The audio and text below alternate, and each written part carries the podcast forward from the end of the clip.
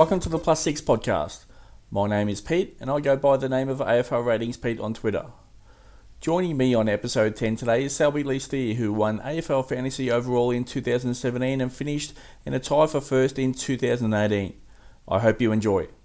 I would like to welcome a person who has absolutely been on a heater during the 2017 and 2018 AFL Fantasy season. He is a back to back champion. He's also a star raising money for charity. He has announced his return to the AFL Fantasy game in 2020. Welcome back and welcome to the show, Selby Lee Steer. G'day, Pete. How are you, mate? Thanks for having us. How is your uh, pre-season going for AFL Fantasy right now? Pre-season's right in the mix of it, actually. We, um, I'm putting together that season guide, which I did for last year, 2019. Um, try to expand it a bit and put a few more features, which I'll probably bit a bit more than I could chew. That's taking a lot longer than um, last one, so I'm, I'm, still still in the middle of that, um, which I'm hoping to launch mid-Feb. So certainly at the moment, I'm um, I'm yeah spending a lot of time looking through the numbers. So well into the uh, the season. Fantastic, and that is great news. Uh, you have previously done some great work raising funds for the Starlight Foundation. Can you tell the listeners a little bit about the foundation and your plans for charity this season?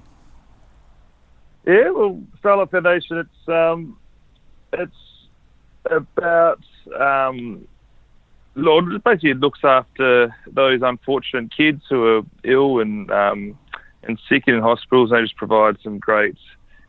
Um, oh, these kids are obviously in positions where aren't as lucky as some other kids, being spending a lot of time in hospital. So they spend a lot of their um, their time and resources and money providing experiences and, and fun and um, making and brightening the lives of these these young kids. So mm-hmm. I originally got involved with the charity through a good mate of mine and um, plays footy for GWS called Matt DeBoer. He's on the board at, um, at Starlight mm-hmm. and um, I was mates with him in WA and then obviously moved over to Sydney. So I was living um, not with him, but in, obviously in the same city with him, so pretty close with him. And he first gave me the introduction to the foundation and um, which is obviously as good as advertised. They, they do some great stuff, so obviously mm-hmm. wanted to, to help out with them, and um, more recently been providing a, um, a fantasy resource to all the, the coaches out there, um, and use the proceeds from from that to to go towards the Starlight. So last year we raised, which was a great effort from the whole fantasy community, we raised about forty five thousand dollars. Fantastic um, foundation, and this year, um, um, as I said, I've built already started building the guide, wanting to do it bigger and better this year. Um, and part of those proceeds will go towards Starlight, as well as obviously there's a lot of other people in need in Australia at the moment, given the what we've seen so far this year and back in last year with these devastating fires. So there'll be um, it'll be spread over multiple charities um, yet to actually work out the total um, distribution. But um, yeah, same thing will happen again and the proceeds from this document, which, as I said, a bit of bit of more than I can chew, and I'm it's taking a lot longer than I think. But I just always think back that well, at least the work I'm doing now is going to hopefully pay some good going forward. So I'm sticking at it. Certainly worthwhile causes. Your AFL fantasy season guide is a must-have for the serious player or even those that want to take their game to the next level. Can you tell the listeners what to expect in the 2020 edition? Yeah, the 2020 edition uh, will firstly basically targets starting squad and what I like to look for for players in my starting squad. It will run through both my starting squads from the 2017 season in a bit more detailed last year um, mm-hmm. and 2018 season, and I've also got the the winner Craig's team from from last season. But mm-hmm. then what I haven't actually provided to date are my trades throughout the season, which I'll go through each trade in detail for, for one of the winning seasons and why I made the move and what the result of that trade was, um, which should. It's funny, as I've obviously been a long time fantasy player myself, and I've always been there and thereabouts, but never, never anywhere close to win it. And I always just thought, well, obviously, I don't know what it will take to win it, and um, what, whether there's a cheat code or what, what these guys at the front are doing. Because I was always so far behind. But I think it would give some good insight to people about the moves I've made and what works and how it's quite often. And you see the most morning puts up there the most popular trades of the week, and quite often they're the same trades as I've been doing, but Mm-hmm. Um, with a few little tweaks. So I think it just it's mainly just to give people an understanding that what it, what it did take and a few little tricks in there, um, which people can well, all means use a bit of a blueprint going forward for them, or even just a bit of a um, appreciation for what, what did go into those those winning seasons. Uh, and then I go through every player in the comp um, and the stats which I like to look for and target for my players in my starting squad. Um, I always look for players who not it's not um, groundbreaking. Everyone does the same thing, but look for players with upside and Mm-hmm.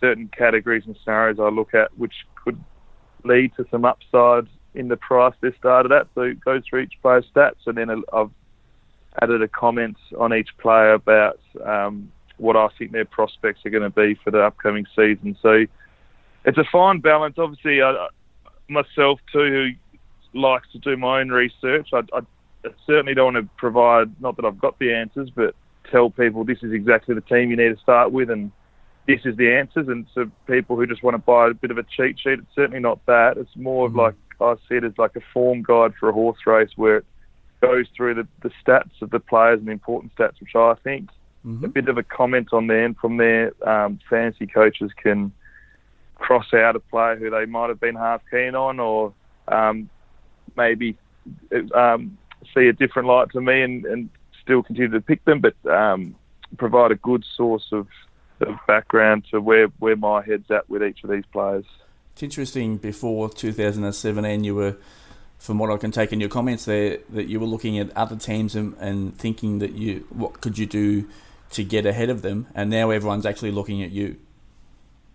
Yeah, yeah, exactly. Um, and that's why it's good to be able to provide. I, I think I do. I've now I haven't cracked the code, but certainly for those two seasons and last season, which I sat out of, I, I certainly don't think I would have won it. Um, there's certain there's certain players who I was very bullish on who, whether they got injured or didn't live up to the expectations, but Mm-hmm. there was also a lot of players who certainly would have been in my starting side, which you look at Craig, the winning um, team, and Harmy, who came second, was leading most of the season. They were very similar to the teams which um, followed the philosophy which I have. So I, I think, particularly for those last three years, the system I have worked, which I kind of stumbled upon in the first year when I won it, and then yeah, the second year I kind of followed that um, that game plan and blueprint to a T, which proved to work successfully as well. So um, I feel like I've got a, a system which works. It might not work every year, and that's the beauty about fantasy. I know that the year I won the first time, of um, 2017, uh, the guy who came second, who was leading for the most part of the year, his starting squad was completely different to mine. So Mm. the beauty about the game is that there's certainly not one way to go about it, but um, Mhm. I think I've got a good system which works, and I'm happy to provide that sort of background to, to people who are who are interested. And the, the benefit of that is one, they, they learn a bit about it, but also it's, it's going to support the cause as well. There's always a different path and a new, unique path to first. Have you set a price for the season guide this year? I haven't. I haven't. Um, it'll be around the mark of last year. Also, like um, which I did the previous year. Um, I obviously very appreciative of those who who've supported it. So there'll likely be a slight discount to those who pre- purchased it the previous year. Um, but it's it's it'll be in the range of somewhere in between the 30 buck mark is where it was, was last year and will likely be again again this year. But I certainly haven't, um, yeah, I've been too busy punching out these numbers and typing up these buys to give it give it the next step yet. Extremely great value. I certainly purchase it and will be doing again in February. I highly recommend this as an absolute resource for AFL fantasy coaches. Uh, what was the biggest difference on creating your round one team in 2017 and round one team in 2018? Biggest difference to those two teams, it wasn't much to be honest with you. As I said, I, I had that team um, which worked well in 2017, and it wasn't. There's a lot of trial trial and error in the years leading up.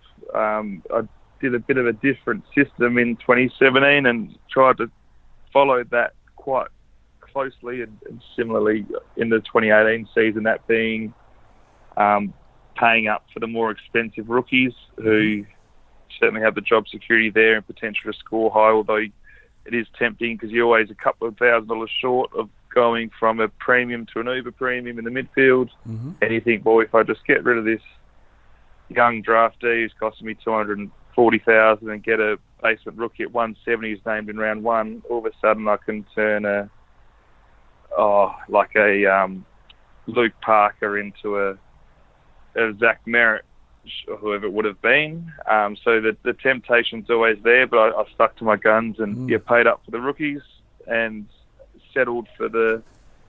Obviously, had some Uber premiums throughout there, but you you, you can't get all the players, and there's a buzz players every pre-season, and um, it's just about. Um, you're not going to be able to fit them all in there, and you just want to make sure you prioritise those ones which you think are the most important. There's some great insight there. What is your process throughout the Marsh series preseason games? Marsh series.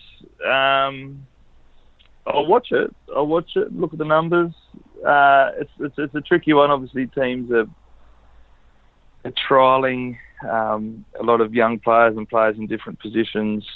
Um, so you can't read, and it's shortened quarters as well. And I know that myself, I certainly don't play at that level. I play at a small-time amateur club, but I know I'm more of an older player now. So come pre-season, I barely even get out of.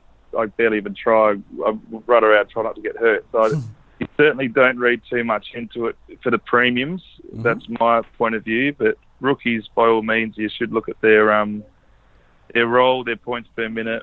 Um, but certainly, I like looking more so at their the rookies um their under 18 scores and their state league scores to know if they're a scorer, and then in terms of the up and comers, looking at their back end of the previous year and their last couple of games, I think that's a fair indication than the than the JLT. Having said that, or the Marsh Cup, sorry, it is these days. Um, like Travis Boak jumped off the map in the pre-season cup last year, or pre-season series, and that form followed through, and he had a great season. Mm-hmm. Um, but then there was like a just doing the, the buys before I did um, Angus Brayshaw's yesterday, who had that monster pre-season. I think he went at two points per minute, which is unheard of. Over two points per minute in the pre-season. Scored two 150s in very small game time, and that certainly um, trapped a few players or coaches who selected him, and he, he was a season wrecker for a lot. So.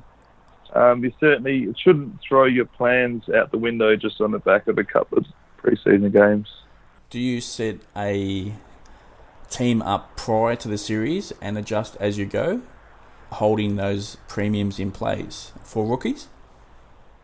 Yeah, yeah, certainly. Um, and the comp started yesterday, and people are starting to put teams together. And rookies, you basically could almost just have them not even there until the teams are out on the Thursday. Um, it all depends on selection when it comes to the rookies. So Mhm. certainly JLT, and you keep a close look look at them there. Um, but yeah, I'd normally put my team together prior to that um, JLT Marsh Cup series and adjust going forward from there. Just quickly, have you already entered for the 2020 AFL fantasy season? And at what time after open did you enter, if you have?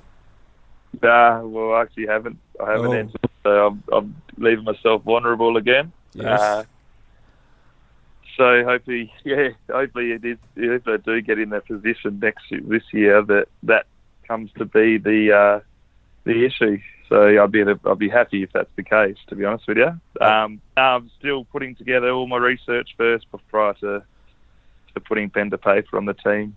I, I was in the competition under an hour after open just because of you. Ah, good on you.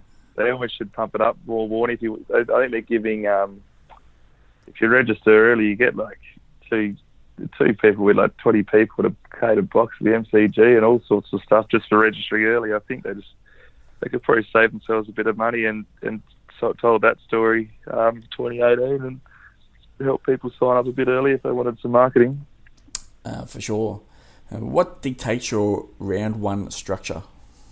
It's a fine balance, the fine balance between getting those players who you think are going to be the the best of that position um, over the course of the year, because obviously the longer they're in the team, the more points you're getting.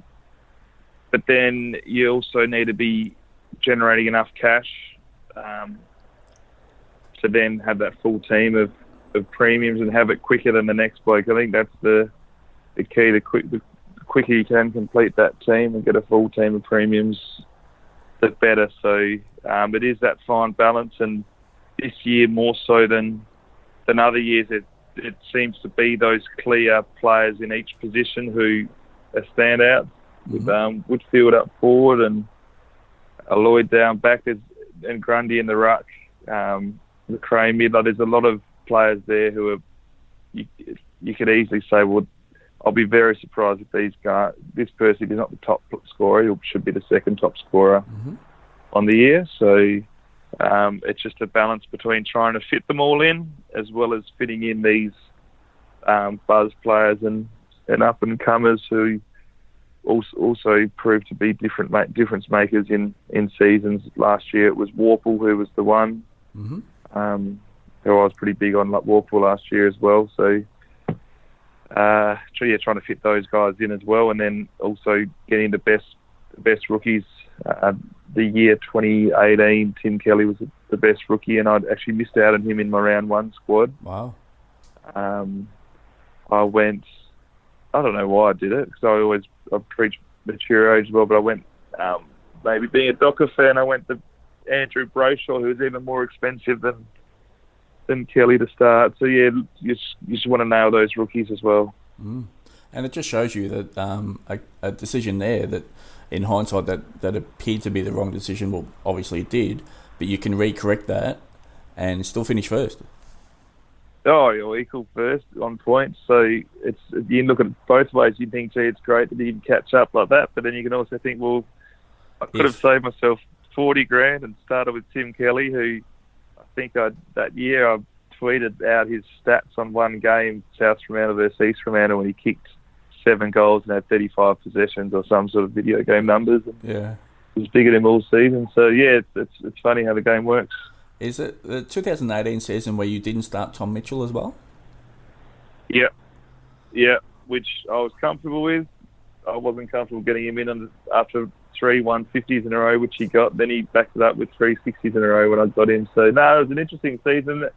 And that's part of the reason why I'm keen to get back involved this year because obviously it's it's a stressful thing, particularly when you've got a lot of eyes on your team. And that's what I always credit um, Warney, Roy, and Calvin, who uh, they cop it sometimes and they provide some great advice for their, their podcast, but it's not mm. an easy thing to go out there with your team which you've got no control over come game day when they're playing. And correct. Um, and you know that there's other people in the world. If they, their team's no good, they could easily either just forget about it or delete it, or lots of people even put in which you're not meant to do in the terms of the um, the rules, but even put in a couple of people like on my second team. Whereas these are their, their teams, everyone's watching every move. Mm. There's a bit of pressure associated with that, which last year was a big year for me. I had weddings and um, did a bit of travel and um, had my thirtieth, and I didn't uh, I didn't want to have that distraction and stress um,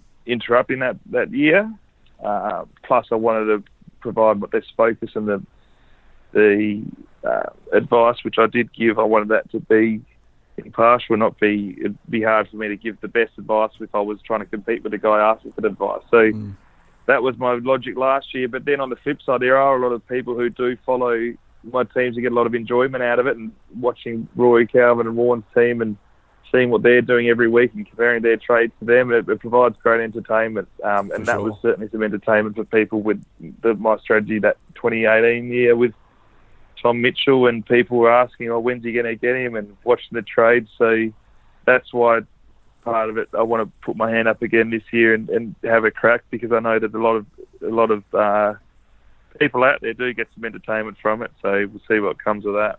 I guess the, the another crucial point there is is not starting with Tom Mitchell and obviously Tim Kelly there as well, is that you can still work your way to a very good overall result. Um, so early season trades and, and miss selections can be corrected over the course of the season. So there's always the opportunity to restore hope.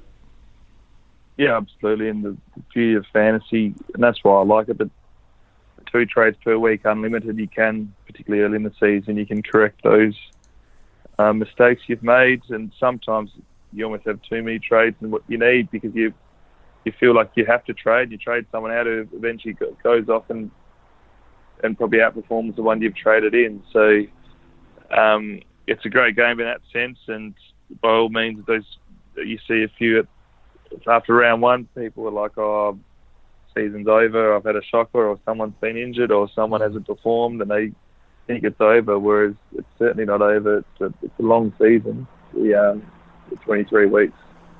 For sure. How much do you pay attention to ownership numbers? Yeah, a lot, a lot, um, and it's a good little thing to look at for depending where you're sitting on the rankings. If you're going for overall ranking, or if you're just trying to win your league, because you forget that there are a lot of people out there, and that was where I first started playing fantasy and fantasy basketball. Right now, I'm speaking. I'm looking at if my boys just hit a three pointer just then. Um, you're versing against your mate, you just want to beat beat one team. So ownership percentage and point of difference is a, a big in terms of you, if you think that you need to take a risk and um, and get a jump on the opposition, then obviously you want to be either going for those people with low ownership positions, but where it gets tricky this day and age with so many resources and um, with the Twitter and social media and all the websites that a lot of people do, if there is a good option and a good pick, it's not anymore. It's not, not a secret anymore. And a lot of mm. people, if you think it's a good pick, there's a lot of people who think it's a good pick. So mm-hmm. quite often these people are popular for a reason. Um, so it's hard to find someone with low ownership who could be that difference maker. So yeah, what I've been doing recently, or what I like to do, is pick a player with high ownership um, and not pick them. So eventually, essentially, you, that's your point of difference mm-hmm. um, to the rest of the competition. So it's you almost I'm shorting um, shorting one of these players and hoping that they underperform what they're, priced at, which obviously I try to do with Tom Mitchell, who is the most popular player in 2018, but that backfired given he went three 150s in a row to start the season, and the rest of the comp got a big big break on me, and I, I would have been ranked 3,000th, I think, after round 3 mm-hmm. um, and then it was yeah crawling my way, making my way back from there. So um, yeah, that that just adds to it as well. When do you start to pivot away from highly owned players? Pivot away from highly owned players. So start to uh, start to move away. So if you're looking at uh, like a Jack Macrae this year or uh, Patrick Dangerfield, and you're looking at their ownership, do, does that start to impact your decision making? It does it does. But then on the flip side, there's a bit. Of, it's a nice cushion there to know, particularly early in the year when it's it's the most important when when all the chips are moving to know that you've got a player who a lot of the other comp owns. So if they underperform, mm-hmm. it's not going to derail your season. Yep. I'll, um. So yeah, so the, the, sometimes it's a good thing, and I'll pick someone um, purely because they are the popular option. Not that I think I may think there's a better option, but in terms of risk reward, it's like, well, there's no point me taking a risk on this other player. If he backfires, I'll be start. I might as well just follow the crowd and and have less point of differences with the, the main ones and make sure that I'm more confident these other point of differences are going to outperform. What previously has been your bye strategy, and will you change this in 2020? No, I certainly won't be changing. As I said, I, think I've got a decent blueprint. Worked two years in a row, and um, I probably should even hindsight, but I, I should have even tracked a team of what I would have done last year and just seen how that would have gone. But I think it would have been certainly wouldn't have won, but it would have been would have gone well enough. Um, so I'm certainly going to keep that same strategy and through the byes is, um, is well everyone. It's not yeah again not groundbreaking strategy, but just try to have as many players as possible over the course of those three weeks. Um, not just settle for 18 players each week. I, I like to get for 20, 21, and these as a, in terms of spectating and watching the footy, I, I love the bye period because it means if you do have a player who has a shocker, and as it gets tagged and gets a 50 or a 60 or an injured, Mm-hmm. you can kind of relax on it. It's not going to ruin your weekends. You know, well, that score's not going to count. Yep. Um, so yeah, I try to get as many as possible, even if it means through that period trading in players who aren't aren't my first choice, because we do get so many trades, particularly three over three trades over the byes that you can um, correct that come the end of it.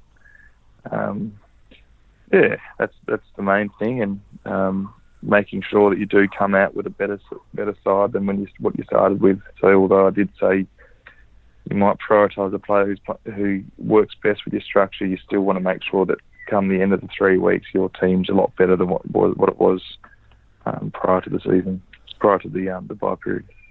The new utility position has added a different dynamic in 2020. How are you likely to approach this? Yeah, absolutely. I um, I actually haven't given it much thought. The one, the first thought I did think of was the the loophole of uh, these Thursday night games, which I again I like using. Um, points in the bank might be redundant at least at the at the early stage of the season because rather than having that R two who's doesn't normally play, you'll have a rookie in there who, who will be playing. So um, having a full squad's great for cash generation, but it's not great for using that that loophole. Um, I think it will purely be that it, just a cash generation. So you just be picking an extra mid, like when I had the choice in 2017 between my, my mids, um, Brayshaw and Kelly, and I wish I could fit them all in there. It's just oh well, I've got an extra man in there. I can now fit all these all these gun um, mids, which might be a bit of a shame in the sense that teams will be less unique. Um, as normally we've got to pick between maybe the six six best rookies and give pick three or four of them, and not everyone's going to have the same four. Whereas now, the fact that there's an extra space there, it might be um, our teams and our rookies might be more more common throughout the comp. But as I said, I haven't given it a heap of thought just yet. I guess there's the decision of cash generation or looping vice captain into captain scores. That's that could be a decision for many at round one. Yeah, yeah, and I think you need the cash, but it's it's it's funny. I keep going back to this blueprint. I have any rule change is is puts this blueprint print in jeopardy, um, and even there last year with the new kicking roll rule coming in and the centre square and um, six six six was another one where I thought, well, maybe this is going to put a bit of a test on the uh, on the blueprints. It'll be who knows a new strategy might come in next year and, and blow it all away. Just quickly looking back at Craig's team from last year, he declined the loophole captain opportunity over seven weeks, and he achieved an average uh, net result each week of 26.7 points. So I guess there is, there might be a decision to be made. Um, I'm considering it, having a non-playing rookie to accrue those vice captain or captain loophole opportunities early in the season. Yeah, yeah, I think Craig's got a lot more guts than I do, to be honest with you. He uh, he was the one who traded in um, what's his name, Jeremy Cameron, in the last round of last year, and made him captain, which I'd never be able to do. So he, uh, and I think that just shows if I had anything over 105 almost from my from my vice captain, I'd I'd lock that in in my loopholes. But yeah, it just goes to show that fortune favours the brave, and he it proved worthy for him not to take that. But I always found it was Murphy's law that if I if I took the captain, the vice captain score, the captain would always, um, what the would be captain would have always scored more than the vice, and vice versa. If you if you went greedy and got the extra score, then um, you never seem to, to get the higher one. So I used to like just locking in the safe one, but I think that's that credit credit to Craig, and that's why I won it. Is he seems to be a bit of a risk taker. He achieved a net result of 187 points over the opening seven weeks last year. Yeah, yeah, that's good going. Are you a Max Gawn, Brodie Grundy type of guy at round one, or will you be looking at other opportunities? Well, uh, the two seasons which I was was Wondercomp, um, I started with a set and forget ruck combo. So going back to the blueprint would suggest pick the two rucks you think will be the highest scoring 2 Mm-hmm. Um, obviously, those years didn't have the value rucks available, which are available this year in terms of the Jacobs, uh, Phillips, Nat. There's a lot of them there putting their hands up. They're going to be licensed, going to be number one rucks for their team. Would likely have any other competition and coming in a lot cheaper. So I'm yet to said I've yet to put the team to paper, and I'm still yet to go through each of these players and, and look at the prospects. So um, haven't made that choice, but up until well, those two years, was certainly picking those set to get ruckman and um, just watching the points come in. Food for thought, definitely there. How much emphasis do you place on value at round one? Does this restrict the amount of players you will select over 800k, especially in the midfield? Yeah, it's just again, it's, a fine balance because the midfield's where there's the uber premiums, and we've seen over the last few years there is a big gap between just your regular gun midfielder, and there's good midfielders in the comp who they're elite players of the competition, and they're just for the last seven years they just hundred their mark. Um, whether it's a yeah, Pendlebury or Wine, there's a lot of them you go through and you look at their average and Shield, and they're good players, and you think you're shocked that their best career score is 100 or 102. But then there's the uber premium mids of Macrae's, Mitchells, who just go these 120s regularly, and that's a it's a big difference, um, and they add up. So, um, yeah, a lot of thought needs to go into whether it's worth um, accepting the 15 points less per game, but as long as you think you can make that up through other positions and over the course of the year, um, then it's certainly worthwhile. We're, we're, pretty fortunate this year. I think we've been handed a gem. The fact that we can get Tom Mitchell in at price at 90 when the mm-hmm. man's gone 120 multiple times. Um, it's funny how the the pricing system of the competition works, where it's a 30% discount if you miss 10 games of that year. Mm-hmm. They didn't expect that to apply that on someone who's averaged 128 the prior year because all of a sudden 30%, almost 40, 40 points under price. Mm-hmm. So um, we're lucky in that sense that we can might be able to take the cake and eat it too and get those players priced at 90 being a Tom Mitchell mm-hmm. who has a, have the ability to go to 120 and then you've still got the bit of money to go and get a few of these top guns where there's a there's a fair few of them. Dunkley could well be a similar bloke. I've always got hopes that Clayton Oliver's going to eventually be a 115 or 120 sort of guy. So there's a there's a few guys there who um, are at the top of our options. On to our final question of the podcast for those targeting overall winner and the potential stress and reward competing. What is your best piece of advice for those that will go through this in 2020? Go through this in terms of you mean the, go through the stress. Yeah. Be be in that position. Well, to be in the position, you buy the guide. Yeah. Bit of a pump up, so that should be available. In I'm trying to get it done by mid Feb, but um, obviously get us on Twitter and I'll I'll keep you updated on that. But mid Feb's what I'm targeting. Yep. The stress is a, certainly a big one and almost underrated.